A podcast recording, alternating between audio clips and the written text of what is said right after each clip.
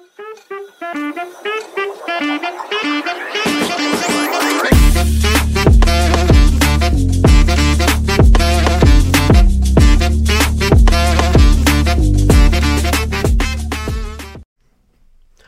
What's up, guys, and welcome back to another inspiring episode of our S&P 500 series in the Community Corner podcast, where we're going down the list of S&P 500 and we're kind of breaking down each and every company. So I'm Arnav, And I'm Nikhil, and today we're going to be exploring the remarkable story of Berkshire Hathaway. um, and in this episode we delve into how Berkshire Hathaway, under the leadership of Warren Buffett, um, grew from a textile company into a massive conglomerate with a diverse portfolio. That's right, Berkshire Hathaway's transformation is a masterclass in strategic investment and long term value creation.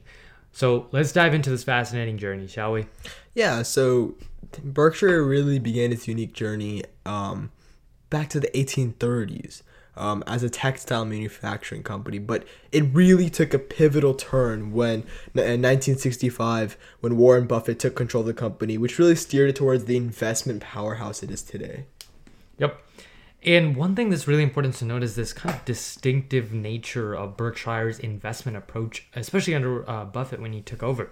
So, Buffett's approach was really marked by a focus on investing in undervalued companies with a strong potential for long term growth. So he really emphasized the importance of understanding a business, right, to kind of its finest, most intricate parts and investing within one circle of competence almost. And that that concept of value investing was really important to him.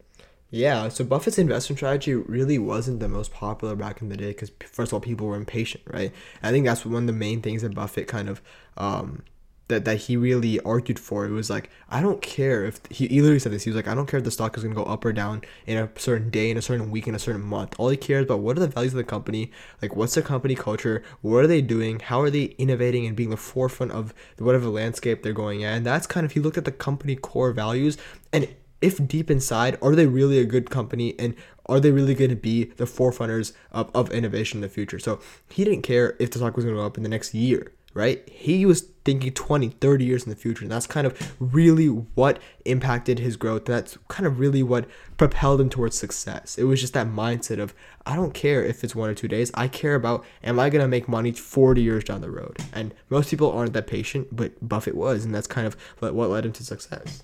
Yep. And uh, one thing that's really interesting is also the diversification of portfolio. I'm sure a lot of us have heard, you know, the advice that Warren Buffett gives. He always says to diversify uh, his portfolio and things like that. He even convinced Bill Gates to diversify his portfolio and investing as well. And so Berkshire Hathaway, as you can imagine, also kind of took on this role in diversifying uh, their portfolios. And so Berkshire's portfolio really grew through strategic uh, strategic acquisitions and investments. Some notable acquisitions include uh, Geico in insurance. If you ever seen that, the little um, the geck gecko, right, or the lizard or whatever it is. um, Burlington, Northern Santa Fe, and railroads, and really some big stakes in major companies like uh, Coca Cola, as well as Apple. Yep, and kind of he had a couple um adhering business principles that guided these acquisitions. So um some of these principles that he really really stuck to is like investing in businesses with a moat. Um and for those you know it's basically like a competitive advantage, strong management teams, consistent earning power. He also practiced financial pr- pr- prudence, avoiding excessive debt, and focused on generating value for shareholders. And kind of by with sticking to these principles and not really letting anything slide, he really racked up a massive portfolio, a very very strong one with a central focus on um, adhering to main core principles that a company should have, and kind of how that's really revolutionized the way that people invest to this day.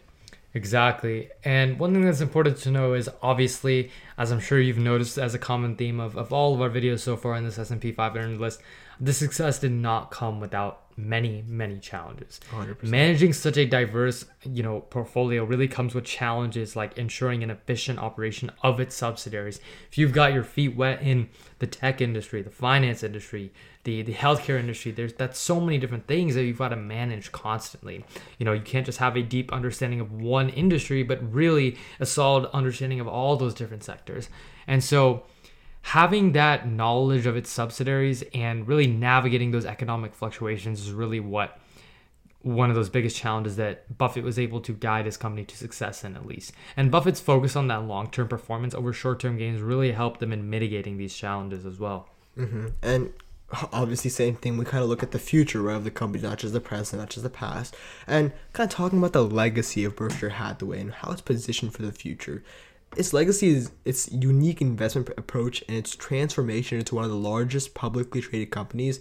Um, it's just really really unique right and for the future the company is focused on sustaining its growth navigate, navigating global economic changes and basically ensuring a smooth leadership transition to the post-buffett era because a lot of the company's success came under Buffett, so they need to basically prove that they can propel themselves forward. However, Buffett did um, put a very, very good base, a large foundation of um, solid principles, so they kind of know what to adhere to. But kind of, we'll see how they um, react to this post Buffett era of um, trading and how basically how the entire economic landscape is changing without um, and how they adapt to that. So, um, but I do see them being very successful in the future because they have been very successful in the past and they have good ideals and good principles. So, um, I think it's just really exciting to see how they do moving forward.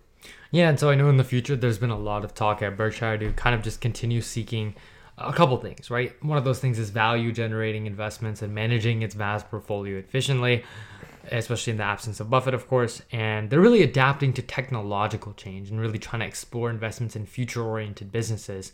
Um, like you said, like like we said, the legacy of this company is focusing on those future-oriented business businesses. You know, those businesses that are going to last us 10, 20, 30, maybe even 50 years, rather than just that those those one two year short term gains. And this is all while maintaining their fundamental investment philosophies as well. Mm-hmm. Um to our listeners out there, Berkshire Hathaway's journey teaches the value of patience, discipline, and investment, and its importance of understanding the business you invest in. So it's basically it's a story of how astute financial stewardship can lead to unparalleled success. And I think on that note, um, thank you guys so much for listening, tuning in. Join us next time for more insights into the companies that shape our economic landscape. This is the Community Corner podcast where we bring the stories of corporate success to life. Until next time, peace.